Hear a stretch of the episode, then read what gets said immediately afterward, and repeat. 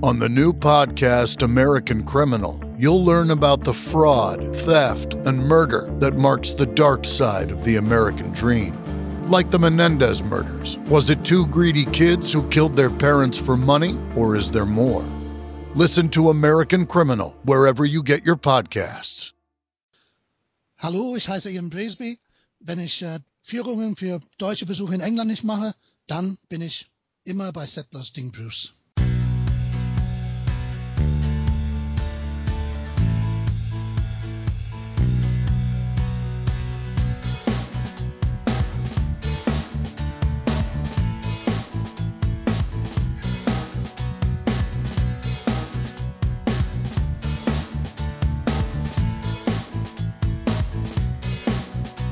Hello, everyone. Welcome to a new episode of Set Listing Bruce, your podcast all about Bruce Springsteen, his music, and mostly his fans.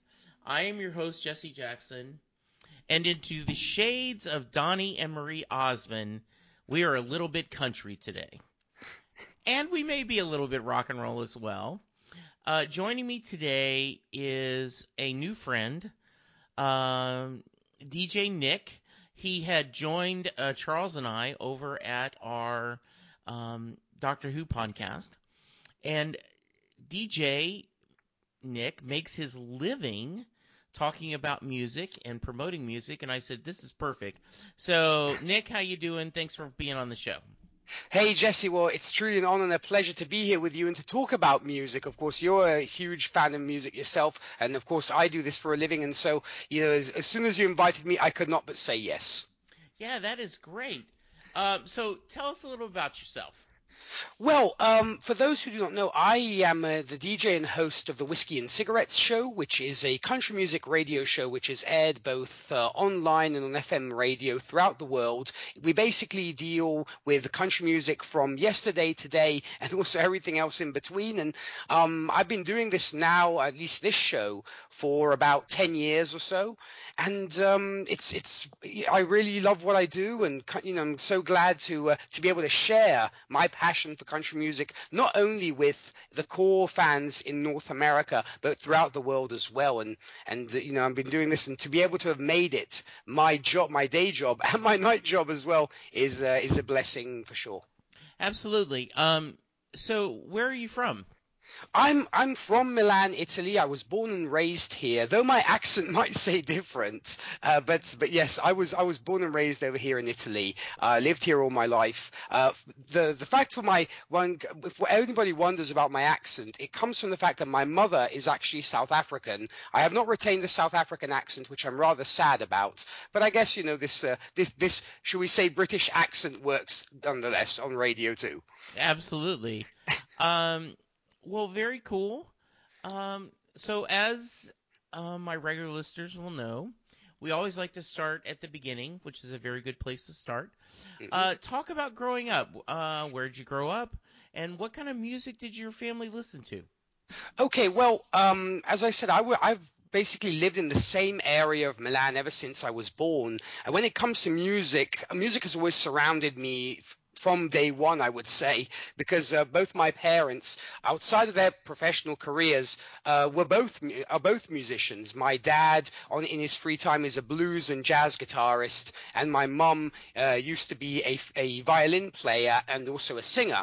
And when it came to the music that I grew up on, well, I was raised on, on a lot of the classics from uh, being in the car with my parents and driving either to to the mountains or to go to visit my my grandparents, and we listened to uh, anything from Paul Anka to Neil Sedaka to the Tokens, uh, Little Richard, Chubby Checker, all this kind of stuff. And added to that, um, my dad is also a huge fan of both Frank Sinatra uh, he, and um, Frank Sinatra mainly because that was what I used to listen to a lot as he would, dri- would drive me to school, um, and uh, and a lot of the the blue the early blues and jazz things as well, and uh, and so that's that's what I started listening to. Then as I grew as I grew up and started to uh, explore music myself independently. I went through my, my, my Michael Jackson phase in the 90s, and um, and then after that, I got into I started playing in a 80s um, hair metal band, and so I.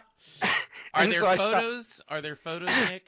Yes, um, there are some photos of me actually wearing eyeliner and the teased hair and everything else with that. So, yeah, because we were, you know, doing mainly a lot of covers of bands like Poison, Cinderella, Alice Cooper, uh, this kind of stuff. And um, and so then I began to pursue, um, I I just purely also as a listener, the rock and metal world. So uh, Iron Maiden, Metallica, Judas Priest, uh, going up all the way to the more, should we say, modern things like Avenged Sevenfold, Korn, and what have you. So that was my that I went through that. I, guess I like Picasso. I went through various phases, and after that one, um, country, which is not, it is a growing genre in Italy. There is awareness of it, but it's not as huge, obviously, as it is in North America, so the US and Canada. I got to know about country music through dating a um, a young lady from Virginia. Um, when I first went over to visit her, she had actually she actually asked me, "Do you know country music?" And I said to her, "Oh right, yes, Johnny Cash, Willie Nelson." She asked me, "Have you ever heard of Tim McGraw?" I'm like, "Who's he?" Or "Who have you ever heard of Reba McEntire?" I'm like, "Who is she?" And she basically schooled me in country music, and that's and so I, it, it obviously were very exotic sounds to my ears because you don't you wouldn't get that kind of stuff back home. So I started to listen to this stuff, got back home, and then um, and then started exploring country music as well, and I've added it now to uh, the music that I listen to. So, um, yeah, I, I can imagine there is, um, as you mentioned, Johnny Cash, Willie Nelson, um, that you know, iconic. Um, so, but I'm sure some others you were like, oh, who's this? What's going on? Mm. Um, the, um, what about it? Obviously, you were dating someone, but what about the music spoke to you? Why, why did you find an interest in that? Well, I th- I found that compared to because I was obviously listening to a lot of rock and metal at the time, Mhm. also the themes that were present in the country music that I was um, that that, that I, was uh, introduced to were very different compared to what I'd heard. Because obviously when you go and listen to rock and metal, it's or especially should we say maybe the the the hair metal stuff, it's a lot about either having a good time or being madly in love with somebody. And so she's she's left you. I guess that's in country too, but um, it, the way it was portrayed musically was very different. Uh, and I found that sometimes country music tended to have more of a soul and more warmth to it than certain metal bands that were just pure energy. They gave you that energy, but they maybe didn't weren't as um, pervasive emotionally speaking. And that's what really touched me. Not to mention the southern drawl as well, because I was not used to hearing somebody sing with a very strong southern drawl. And that was also very um, attractive to me as well.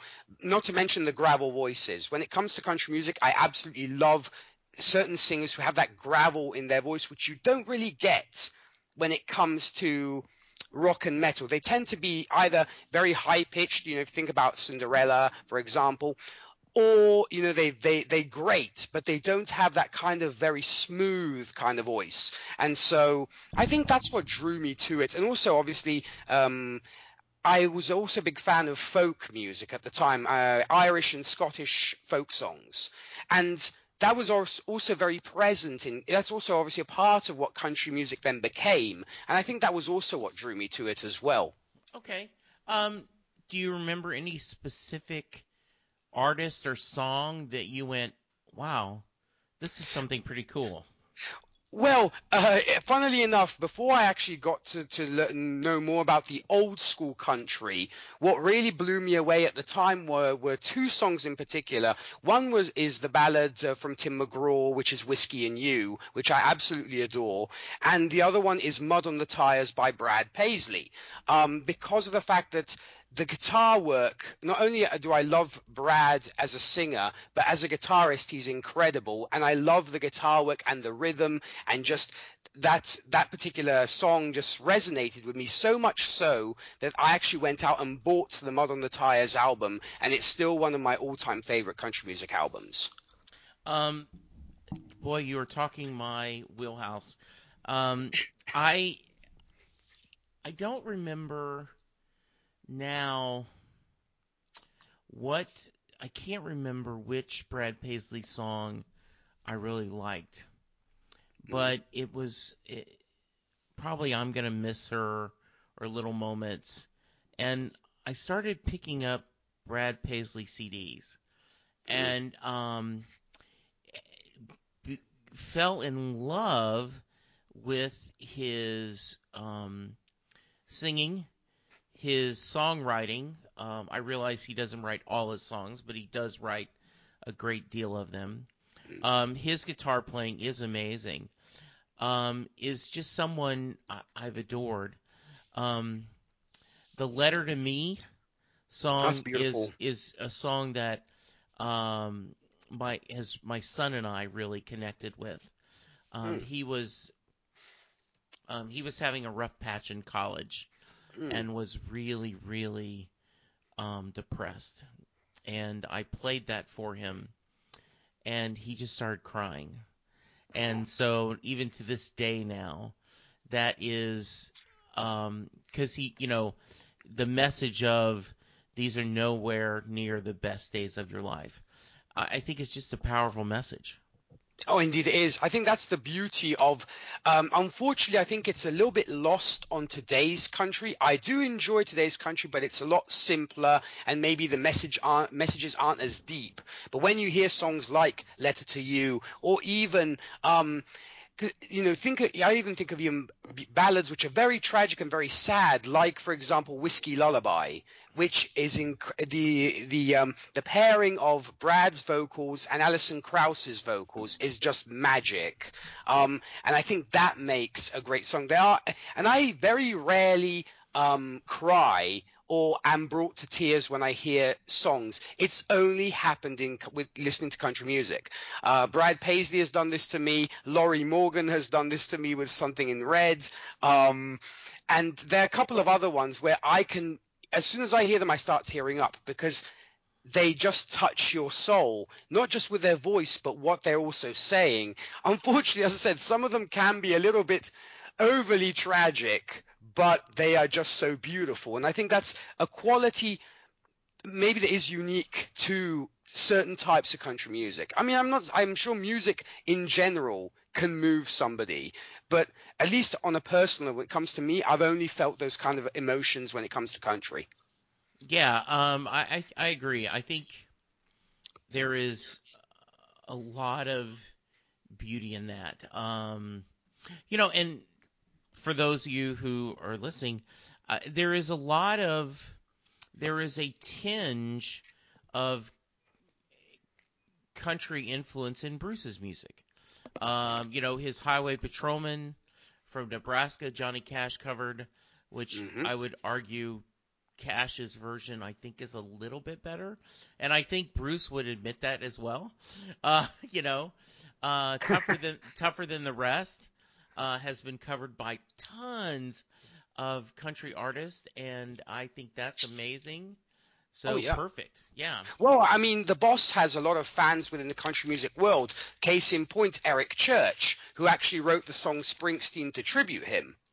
Yeah, um, it, it it is, and you know, there's that great story, um, and you know, they talk about, um, Eric Church says that the actual concert, this is based on a real experience, but it wasn't all, you know, it wasn't a Springsteen show, but um, he thought that was perfect, and you know, there's that famous story, at least for us Springsteen fans, where uh, one of the guys behind the scenes uh, was going to see Eric Church, and he mentioned it to Bruce, and Bruce says, "Oh, I love that guy," and he took a set list and wrote, wrote a note to. He says, "Hey, can you, you know, can you give this to Eric?" And so, uh, you know, and Eric said, "Yeah, that got framed," you know. Oh, I can imagine. I mean, you, you, you've written, you know, a song dedicated to one of your heroes, and the fact that your hero actually loves what you do, Yeah. I mean, I think that's praise from Caesar. Yeah, I really.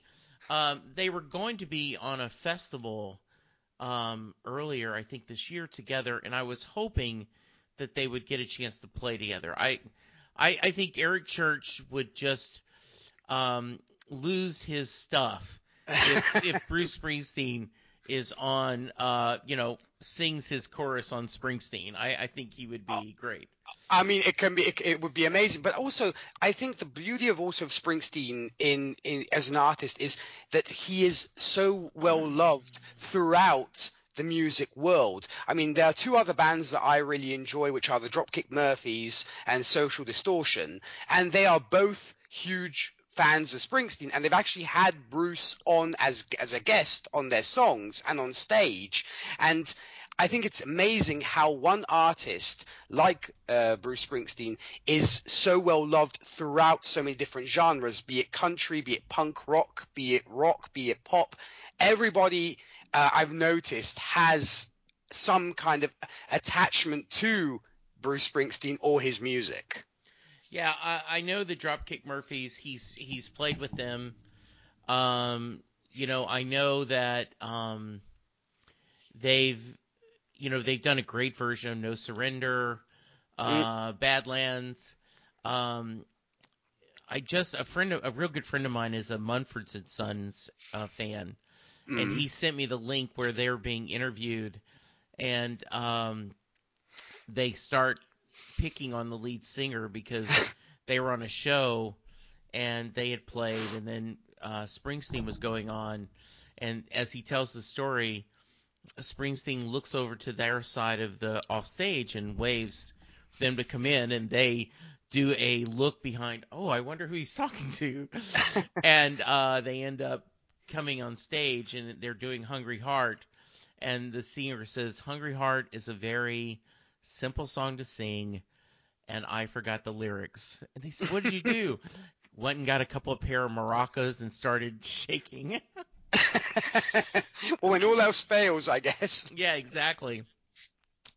Um, well, you you've kind of talked a little about this, but on your are there other favorite musicians that you know that have continued through your journey that have just been a lot of meant to that have meant a lot to you? Well, the thing is, um, having been a drummer for a long time, I've always had, you know, a lot of favorite drummers more than anything else because I really admire, because they obviously they can do things that I can only do in my wildest dreams. A perfect example of this is Mike Portnoy, the ex-drummer from Dream Theater, uh, who's been one of my longtime heroes when it comes to the music world, um, just because of how inventive he is, and also I guess the crazy side of him. I that as I also appreciate appreciate.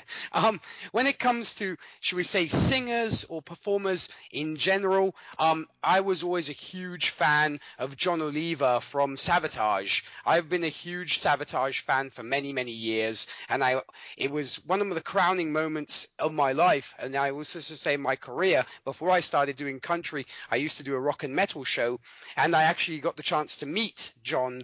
Uh, you know, actually to be able to sit on the in the tour bus with him and actually talk to him uh, when I actually got off the bus, I kind of had to uh, shake myself and think, did that just happen? I mean, was that was that for real? The fact that I was able to interview him, talk to him, share a cigarette with him. I mean, it was just incredible. Um, those those kind of things, and also uh, when it comes to country music world, there are so many. It's very hard to to nail it down to a few. I'm very sad that some of the artists I would have loved to even have interviewed or talked to are uh, no longer with us. Johnny Cash being one of them, George Jones being another. Um, uh, Jimmy Dean. I mean, there, there are quite a few that I wish I could have talked to because I'm a big fan more when it comes to personalities of the old school people compared to the new. Granted, if I was told today, you know, you're going to have an interview with Jennifer Nettles from uh, uh, Sugarland, I definitely wouldn't say no.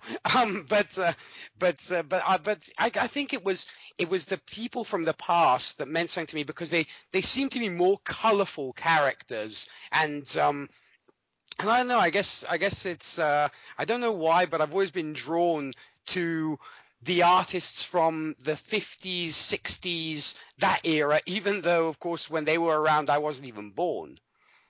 Yeah, no, but that makes sense. Um, you know, it truly makes sense.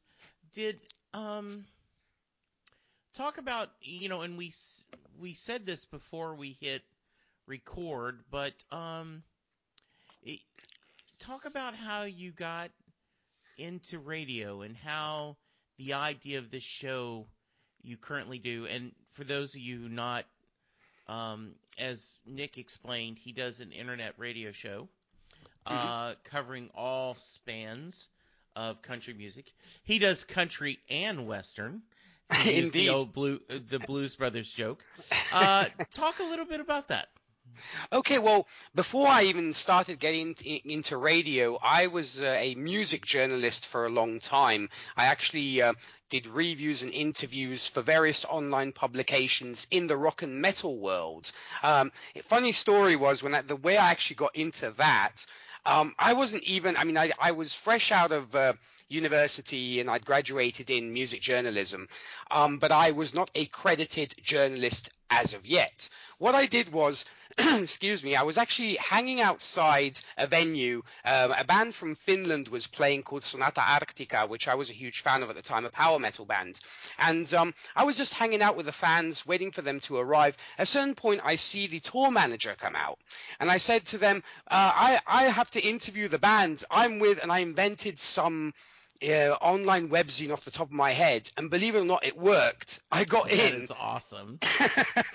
I got in. I actually had all my questions ready and everything. They they sent me in, and they said, "Okay, the band are ready for you." And I'm like, "Wow, I can't believe that actually worked." So I went and did that interview. I recorded it and I sent it off to a uh, an online webzine, and uh, said, "You know, I'd like to to work with you guys. I'd like to do reviews and interviews and stuff." And I did that for a while, and um and after a while, I wanted, I thought to myself, reviewing and interviewing is all good, but I would like to do something to where I can share my passion for music even more so with people. And that's where the little light bulb went off, and I said, radio. So what happened was I came across a um, a, a, lady from Texas who sadly is no longer with us, um, who uh, I, I approached and I asked her, I, I, told her I wanted to go into radio and wanted to do a, a, rock and metal show. And she said to me, okay, Nik, you do that. That's fine with me. And uh, so I just started doing it. At first, it was absolutely terrible. I, I remember I was super nervous at the time every time I had to uh, open my mic and talk. But I, I, had a great time with it. I was able to interview tons of heroes of mine, which was a, a blessing. And um, after that, uh, the uh, the famous woman from Virginia came along, and um, uh, after that, when I got back to Italy, I decided I wanted to create another radio show, which was was going to be country based. And I already had the name for it, which was Whiskey and Cigarettes. And I said to myself, that sounds like a good name. Let's try and do it. So in parallel, I was doing Metal from Milan, which was my rock and metal show, and Whiskey and Cigarettes. What was happening was whiskey and cigarettes kept getting more and more popular. And at a certain point, I just found I could no longer do the two things at the same time, or rather dedicate enough time to both. And so right. what I said to myself is I had to make a rather sad decision and said, okay, I think we'll have to put Metal from Milan out to pasture and focus on whiskey and cigarettes. And so that's uh, that, that's basically what happened. I I uh, after that the show got picked up by various other networks. Uh, I, I um, now have an amazing manager called Michael Stover who has done so much for my career and found an, an incredible uh, head of PR in Barb Leatherman and another incredible lady from Minnesota. And uh, here we are. And uh, uh, things just, are just uh, growing and growing, and I'm so um, I have to pinch myself every day to think I'm doing country music in Italy and have made it my job, and I'm able to create this bridge between Europe and the US, which is something that makes me very proud and very blessed. Yeah, I can imagine. So, walk me through. Um, talk about the show. What what what kind of is the format of the show, and um, when is it on? How long is it? Just tell me a little bit of the nuts and bolts. Okay, well, the show airs live every Sunday from 11, 11 a.m. to 3 p.m. Eastern Time. If anybody wants to find out uh, where and how to tune in, we have a, a, nice little website, which is whiskeyandcigarettesshow.com. What we do on the show is um, we do our best to showcase country music 360 degrees. So we, um, I play music from both contemporary artists, so the latest singles from the both the big artists and the up and comers, and then we also mix in every week. We showcase what songs were at number one during that particular week, going from way back to the 1940s all the way up to today. So we cover a one week span of number ones, which we intersperse within the show. Added to that, every week we have a, a different guest, um, a different country artist, be it independent or a major level artist. And uh, that's that's pretty much what we do. Uh, our, of course, listeners are welcome to request songs that they request songs, and uh, yeah, so it's basically four hours of country music. But uh, what I try to do, I try to make it make it different to where I don't only play obviously new country and I don't only play old school. I mix the two, and I also try to play everything that falls under the roots umbrella. So also southern rock, um, folk. Um, any bluegrass, anything that, shall we say, is connected to the roots genre. Okay, good. I, that that that sounds really cool. Thank you. Um, do what what do you th- is do you think what, what in the format has changed over the years you've done this? Hmm. Well, I recently did a did a change. I did make one significant change, uh, which was but what I used to do before was I used to to um, exchange. I used to do both number one songs and if there was an artist's birthday, I used to also play a song from that artist. Say, oh, okay, so and so is celebrating a birthday, and we'll do it that way. What I noticed was that it was fun, but at the same time, I found that people that the that listeners in general preferred the fact of hearing songs, number one songs. Also because I think if you're playing, you're doing a show, you're, you, you don't, you might want to play songs that maybe not everybody has heard about, but you do want to have play songs that they will enjoy. And maybe I might have chosen a song from an artist who was celebrating a birthday that they might not particularly like or that might not resonate with them. And so I figured, let's just do the number one format throughout for both the the old school stuff and the today stuff. And then what I also added in is is trivia or cra- or as I call it, crazy facts from around the world. So I also share um, little uh, stories from all over the world, touching on different subjects that that people might find entertaining. Uh, from, for example, the origin of the the fact that the Three Musketeers bar was originally three different flavors but then they had to change it to all chocolate because the fact that there wasn't they weren't able to have those kind of flavors during the Second World War, and that's why it then changed to all chocolate. This kind of these kind of things, or or um, or funny little stories, just funny little stories that I've read on the internet about people getting into trouble for the most absurd of reasons, and so we also try to add a humor factor in as well. Yeah, this God, that I did not know that, and that's pretty interesting. um, so how do you get your guests? When it comes to guests, well, um, for, the majority of the legwork is done by, by my manager Michael Stover. He he helps me out with that. He's uh, he's I think one of the best managers anybody could find, and he helps me a lot with that. In other cases, artists have come to us asking to be on the show. One of the funniest stories was the the very first time I got to interview Tanya Tucker. Um, she actually contacted my manager asking to be on the show because she liked the name of the show, and I thought that was brilliant. oh yeah, that and it is a great name. I, it is an absolutely great name. I was um, blown away when I was told you're going to be speaking to Tanya Tucker. I'm like, seriously? I mean, because I, I'd obviously been playing her songs for a while. I'm like, I, wow, I actually get to sit down and talk to Tanya Tucker. So these are the kind of uh, little, you know, gifts that are brought to me, which, uh, you know, obviously I'm so thankful for. Yeah, you know, um, it, uh, my my listeners have heard this story, but you haven't. So mm. skip ahead five minutes if you don't want to hear the story again, listeners. um, my wife is not a big Bruce Springsteen fan. Um, mm. And uh, in 2012, um, we were talking about we wanted to go on a vacation together.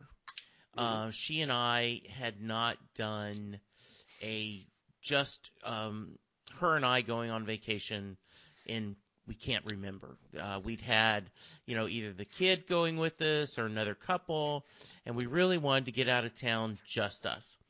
So we were debating and we couldn't figure out what it was. And when Bruce announced his Wrecking Ball tour, um, I reached out to Lynn and I said, I have an idea. And she's like, okay, what's your idea? I said, well, Bruce is not coming anywhere close to Dallas, but he is going to Cleveland. I said, so what I think we should do is um, go up to through Louisville.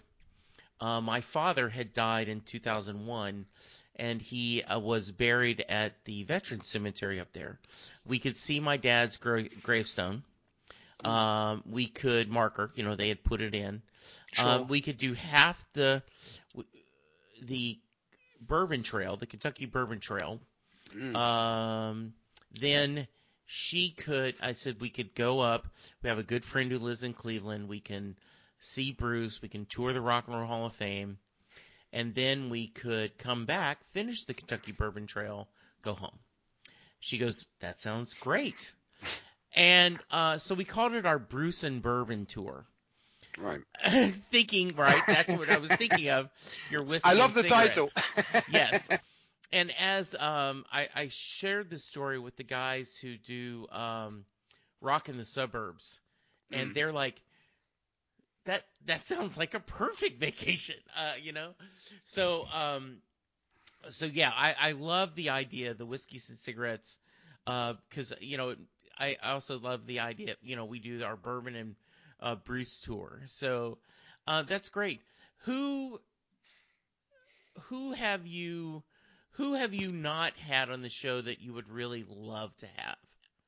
Ah, okay. Well, that there you've opened a can of worms. uh, when it comes to, shall we say, I, I of course I've na- mentioned the people that obviously we can I cannot have for obvious reasons, them not being in this world with us anymore. Um, but uh, outside of that, I'd love to be able to sit down with, of course, uh, Jennifer Nettles from uh, Sugarland. Uh, Alan uh, Alan Jackson would be an incredible person to talk to. Blake Shelton, Tim McGraw. Um, from the the older side of, of things, or shall we say, the more seasoned artists. Um, I mean, because they they are quite. uh, Well, I, already was able to talk to Hank Williams Jr., which was a which was a big one for me. Wow, Reba that Mac- must have been. Oh yeah, I was I was so to be able to talk to Bocephus. That was incredible. Eric Church, of course, I'd love to talk to. Brad Paisley. Mhm. Um, uh, have you to- have you read Brad's uh, autobiography he did a few years ago? Indeed, I did, and I thought it was actually very, very well written. To be honest, I, I did not, I did not expect it to be that well written. It was actually really, really well written. The guy knows how to write, I have to say. Um, and yeah, uh, I, I I agree. Um, I was really, I mean, I thought he told some great stories. Um, you know, it's kind of like in because it's always going to go back to Bruce on this show. Um, I was really impressed with Bruce's autobiography of how much he shared of himself and how well it was written. Um, yeah, I really loved, you know, Brad's discussion of, you know, the love of the guitar and the playing and and, Mm. and writing the songs and his journey. Uh, yeah, I, I I would I think he would be a good interview. Um, I have you ever been able? Have you ever had a chance to talk to Jason Isbell? no, I have not, and I would love to. Yeah, I, I think he's somebody that um, it, I think he's such an interesting musician, and, Mm, and Probably has a lot of stories to share. yeah. Um, you know, I was not a um, was not necessarily a drive-by truckers fan, though one of my best friends is, and um, I really have loved some of the music Jason has put out, and so Mm. I, I bet he would be a very interesting guy. Oh, very much so. And going back also to Brad Paisley, another reason to interview him is he's a big fan of Iron Man, and so you could also get into geeky things with him, and so that would Yes. be another another nice thing because I saw, I believe I saw something where he stopped by the Marvel Studios and was all uh, geeking over the Iron Man armor and all this kind of thing. So I'm sure I could probably get him to talk a little bit about superheroes and his love of Iron Man. Well, and and you know this is several years ago, but I believe if you Googled, um, he he and the band were big Battlestar Galactica fans, Mm. and so they actually ended up going on site and touring uh, where they were filming it. I, I'm pretty sure I remember that. Uh, because he, he and the band, I think he made the joke like, yeah, all, you know, we just wanted to get through the show so we could go watch the latest episodes. So, It's true because sometimes people forget that these artists that people so love actually do enjoy things like this. Because you think, because I think maybe sometimes people uh, forget and they just see the singer, the guitarist, and what have you, and they maybe don't realize that these people also may sit down and binge watch Netflix shows or you know they enjoy things that you know for example you and I uh, enjoy Jesse even you know uh, our good friend As well you know things like all these the superhero stuff or science fiction stuff you know they they might just have, the fact is people don't know this uh, and I think that's that's that's also an interesting point that um, artists get put on a pedestal almost and have this godlike status and so maybe are not seen as they could never enjoy what we mere mortals enjoy yeah. Um, so talk a little bit. We've shared a little bit, but um, any thoughts on um, Springsteen? Just because you know we are Bruce Springsteen um, uh, podcast. Any um, thoughts and uh, any of his specific songs or music that um, has spoken to you? Okay, I'm gonna be, sound really terrible when I say this, but I really the songs of Bruce Springsteen that I enjoy are the more commercial ones. So Nothing so wrong with that. Springsteen fans don't hate me for saying that. No, no, no. But, uh, but Streets of Philadelphia is one of my all-time favorite songs of Bruce Springsteen. If I had to choose, if somebody had to tell me, ask me what is your favorite all-time Bruce Springsteen song, I would put, say, I would say Streets of Philadelphia and The Wrestler. The Wrestler really spoke to me because I really find that is a very intimate and beautiful song. Streets of Philadelphia, I mean, it's it speaks for itself. I I, I Yeah. think and uh, those are probably and of course I, I I and also I remember also as a teenager um, I used to have these compilations that had come out they'd released uh, these this series of compilations of American music it was the history of American music and among them was Bruce Springsteen's I'm on Fire which was another song which also resonated with, with me a lot. What I will say about Bruce Springsteen, even though I'm not a huge fan, I really admire the man's work as a lyricist. He has he the guy really knows how to write good lyrics because they are not banal, they are not trite, they are extremely profound and almost poetic. Yeah, I, I think that's fair enough. You know what's it's interesting um,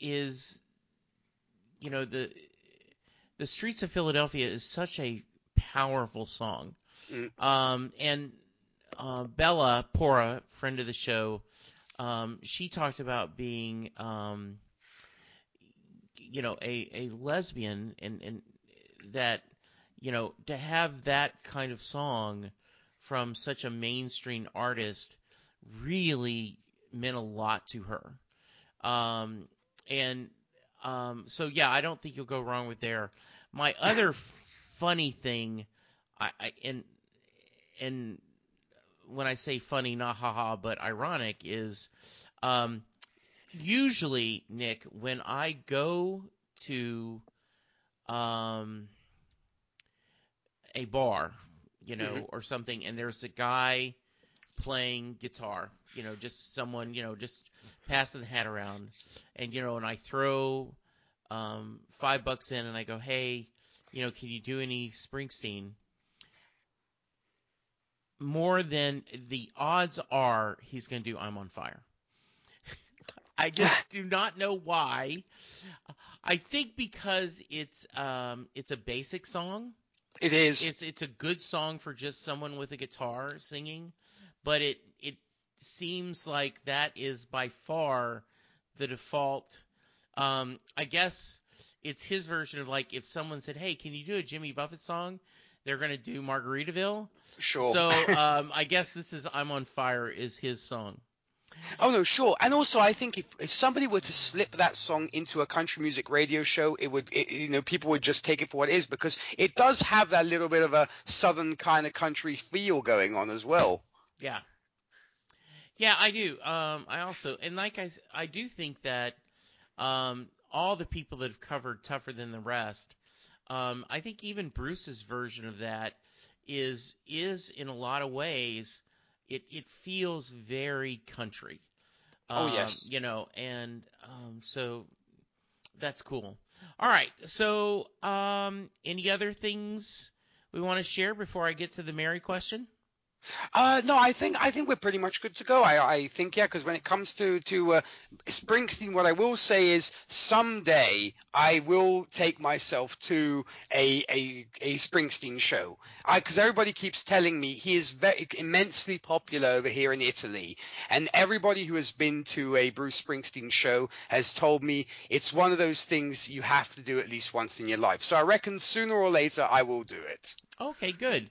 Um, I also, if you're interested, um, I went through a the- uh, I, I did a series of episodes where I had someone, um, like other podcasters, so someone who's a casual Springsteen fan, and I gave them ten Springsteen songs that Mhm. aren't as well known, um, and then I let them, you know, kind of take some time to listen to them and then I had him on the show to talk about the songs. Right. So if you ever want to do that, uh, let me know. We could do that too. Certainly. Yeah. All right. I look good. yeah. yeah. All right. So, um, what I've been doing is the um,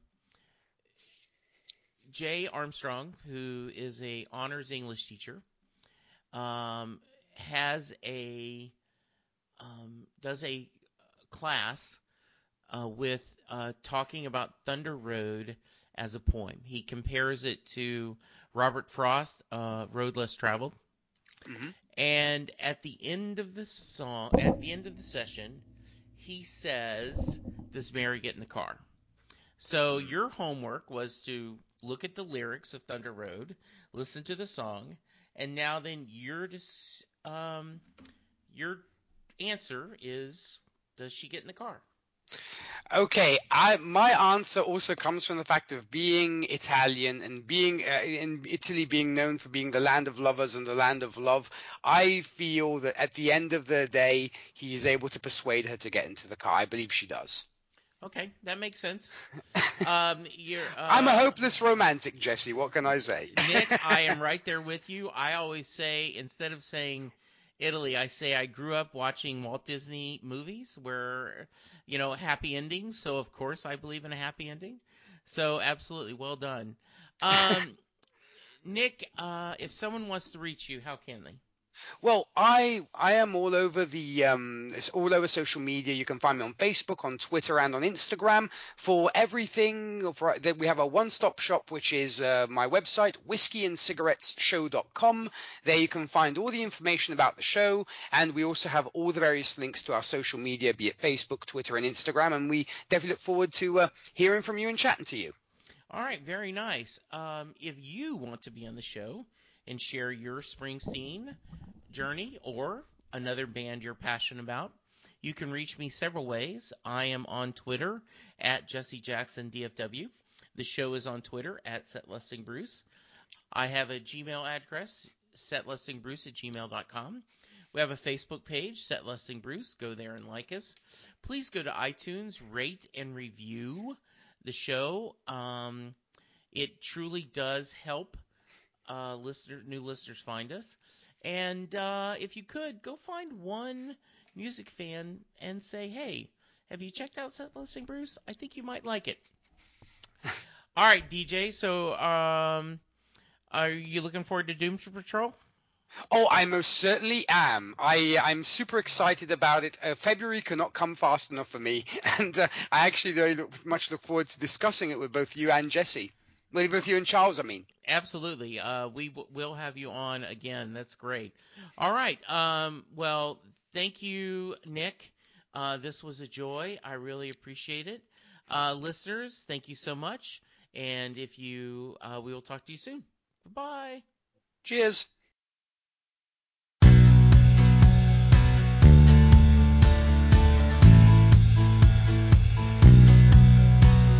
You just heard the fun talking, hard rocking, music loving, album ranking, fan thinking, joy spreading, lyric reading, story sharing podcast that is the one, the only Set Listing Bruce.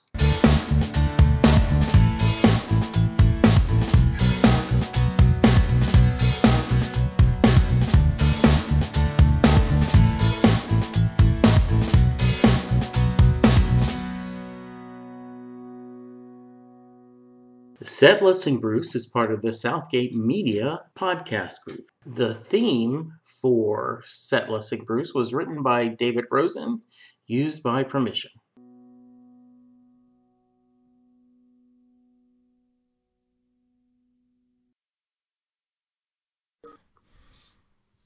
Hello, hello. Hello, Nick. How you doing? I'm doing very well, well, thanks, Jesse. It's great to hear your voice. I'm doing, I'm doing awesome, thank you. Good. It is great to hear yours as well. well, Dan, thank you so much for taking, you know, for wanting to have me on this podcast of yours. I really appreciate it. And, uh, you know, that was great last time talking to you. Obviously, a completely different topic, but yes. it was great talking to you. But I, you know, and so I'm super honored, flattered, and happy to, to be doing this with you today. Well, thank you. And yeah, I, um, it, it's kind of nice to have a chance to talk about uh, some of your other passions, right? You know? yes, indeed, indeed. You know, I mean, uh, like I said, uh, um, I know that you're very a very passionate music person yourself. So yeah, uh, it's always it's always good to, to talk about, as you said, all sorts of stuff. And so, how have you been keeping? How's your week been going? Uh, it was a very busy week at work, but not a bad week, just busy. And so, mm-hmm. um, it was kind of funny. I, I woke up yesterday and I I looked and I saw that I didn't have a lot of in-person meetings, and so I I, I um I emailed my boss and I said, hey. Um, I'm not feeling well. Do you mind if I work from home? or, you know, I said, and if if and you know, if not, I'll take a sick day. And um, I knew from the experience, Rusty has always said, I trust you. And so if you say you can work from home, I do. And so um, Linda had gone um, exercising and had plans with her friend. And um, so I texted her so she wouldn't be, fr- uh, you know, like, why are you home? And uh, exactly. she's like, this was just the mental health day, wasn't it? I said yes.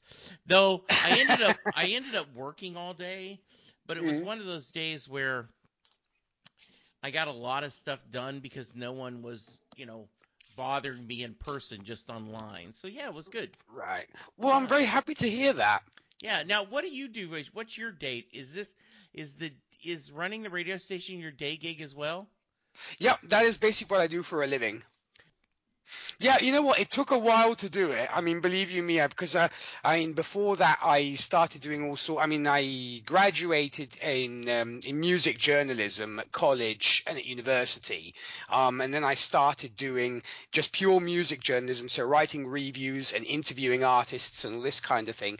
And then I eventually branched out into um, net radio, mm-hmm. Um, and from there, I was actually working a day job. I was actually working at Groupon at the time. I don't know if you ever heard of them. Sure, I uh, do. Absolutely.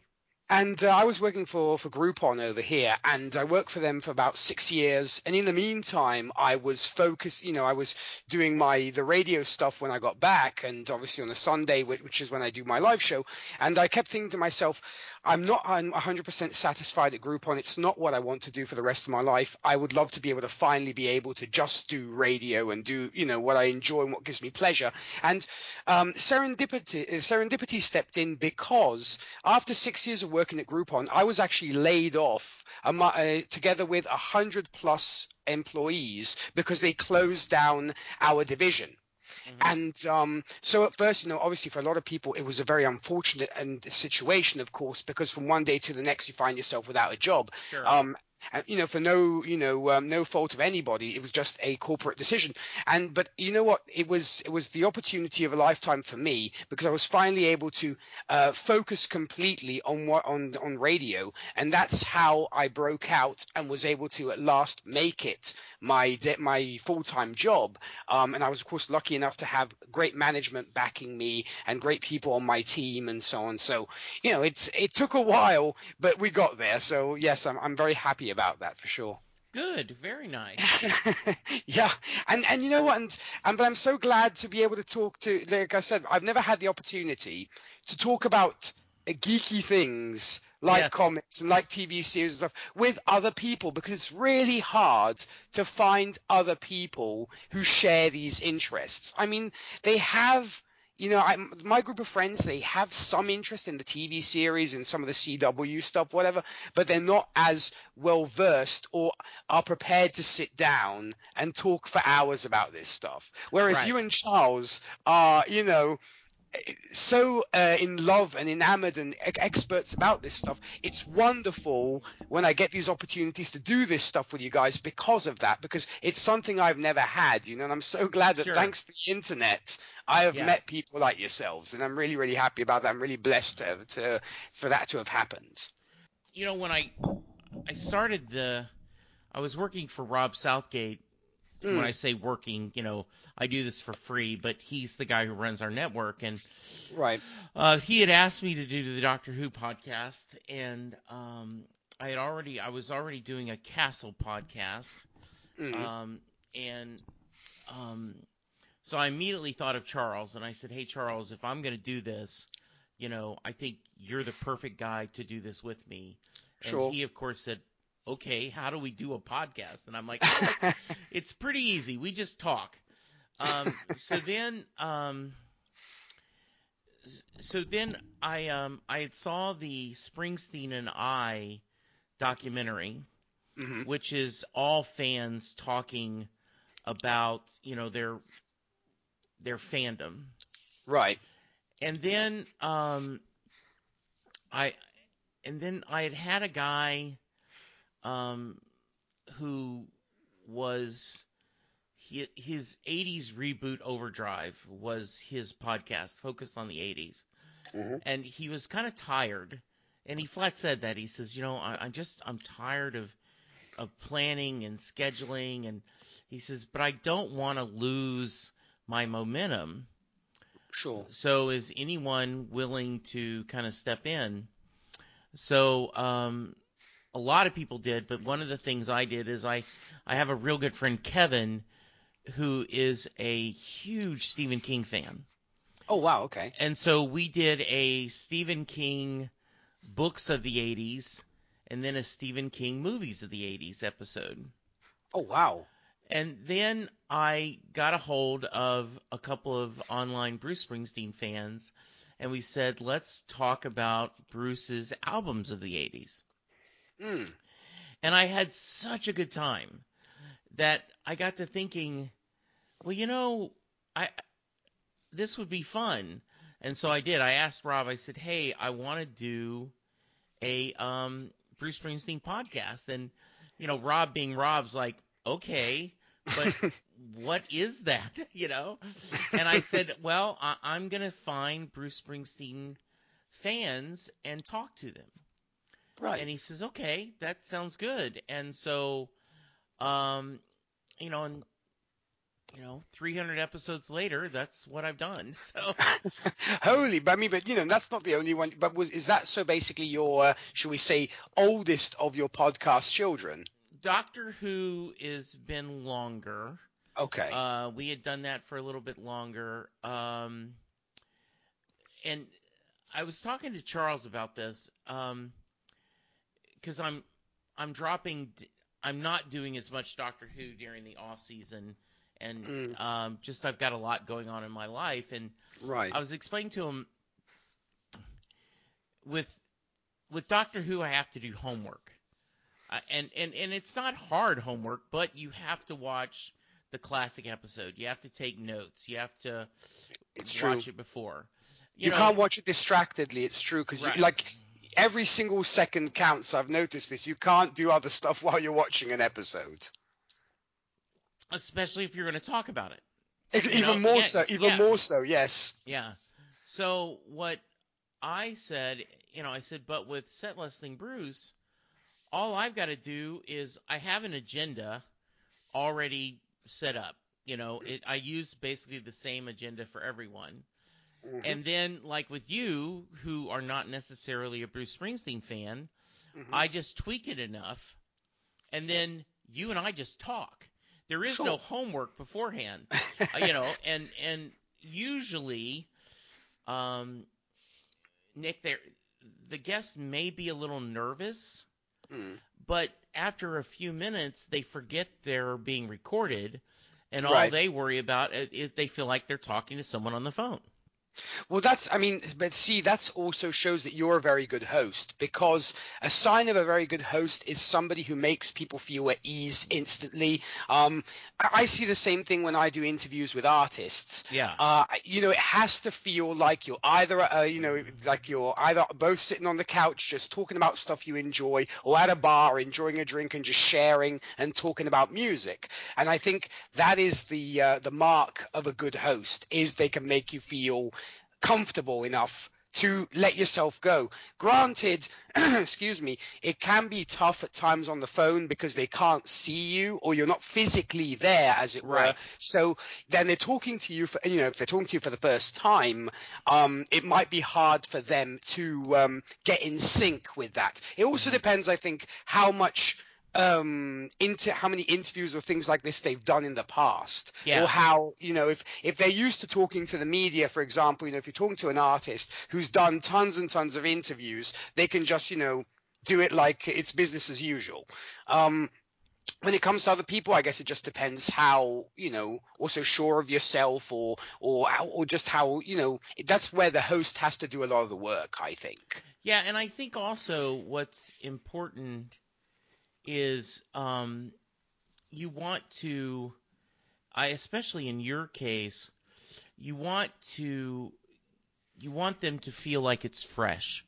Mhm. You know, in other words, instead of just, uh, especially if someone who's done this a lot, they kind of have their set answers and they're ready with their, you know, Mhm. similar stories. And what you want to do is try to find a different way to get them something else they're passionate about. You know, um, It's true. a, a, a story I I heard a um, a guy who is has been in the Dallas market for years as a uh, talk show host, a sports talk show host, Right. and he said that Nolan Ryan, the famous baseball pitcher, after a while, Nolan doesn't care that he's had seven no hitters or he had five thousand strikeouts. You know, he there's not a lot of stories he hasn't told. But he said, but if you ask him about the 10 home runs he hit, because, you know, in baseball, in the American League, pitchers don't hit. Right. Um, so this is very rare. Um, he said he lights up because no one ever um, asks him that question. And it's true. so uh, when I was lucky enough to get um, Mad Dog Lopez, who Mm, is wow. uh, yeah he's you know one of the the original drummer for the E Street Band. Yeah. Um, it was um, I asked him before he started, and I said, "So what are you? Um, you know, what do you want to talk about?" And I said, you know, uh, you know, the band breaking up and such. And he says, that's all anyone ever wants to talk about. And I said, okay, we won't talk about that. Oh, there you go. And exactly. Also, there if there are subjects they don't want to touch, you know, is also that's that's also something else. But like you said, you they know rather than ask the usual questions of you know um, I guess you have to include some standard questions like for example in the music world at least. Mm-hmm. you know you're you're asking you know they come out with a new album and you ask them what the album is about etc that is pretty standard. But then of sure. course you do have to go onto the I mean I asked some very sort of try to throw them some curved balls sometimes. Like uh, if I was to step into your house today and open your fridge what would I find in your fridge? Yeah this kind of thing, you know, and they really enjoy that kind of thing because like nobody really asks me what I eat or what TV shows I enjoy or you know this kind of thing and and I agree because some of those interviews they're just so standard and like you said they they almost seem rehearsed. The artist mm-hmm. repeats the the things parrot fashion. Yes and so it can be very can, and also you're not giving anything new to the listeners because you have to also um, think to yourself that when you're doing an interview of that nature fans are listening to to to that interview. And so they probably know almost everything there is to know about the artist musically speaking. There are probably things they don't know about their personal life that they would be more interested to know about. Yeah and you want to not to get into the true personal stuff but mm-hmm. the you know the stuff that yeah that you know what kind of drives you and what talks about you. So, uh, luckily, mm-hmm. you know, I've had a pretty good chance um, of people saying, "Hey, yeah, I'll, uh, you know, I'll hang in out with you," and so um, I'm excited you're joining me. Well, I'm very proud and honored to be doing so. And as I said, you're an excellent host. You should be in radio yourself. You know, you should think about that. well, it's true, I, I, would. I that would make me. That would that would be lovely. Um, so yeah, you know. All right. Uh, okay. So let's officially get started. Okie dokie. Um, here we go. Uh, we'll okay. count down, and basically we're gonna do what we've just been doing. okay. Sounds good to me. Yeah. All right. Here we go. Three, two, one.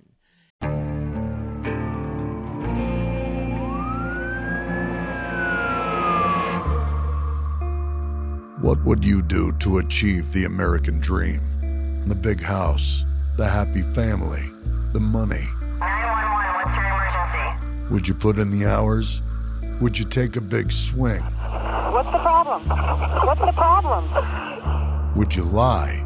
Would you cheat? Would they shop? Would they shop? Would you kill? Yes. My mom and dad.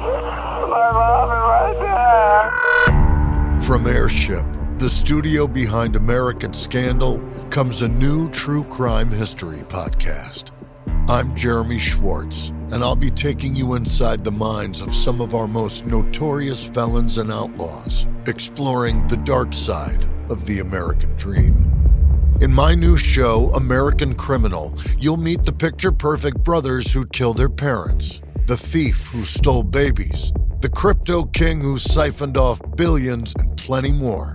From assassins and gangsters to killers and con artists, whatever the case, whoever the criminal, you don't know the full story until now. Don't miss the debut season of American Criminal, The Menendez Brothers, beginning February 29th. Listen wherever you get your podcasts, or to get early ad free access to the entire season first, plus hundreds of other ad free history podcast episodes, subscribe at IntoHistory.com.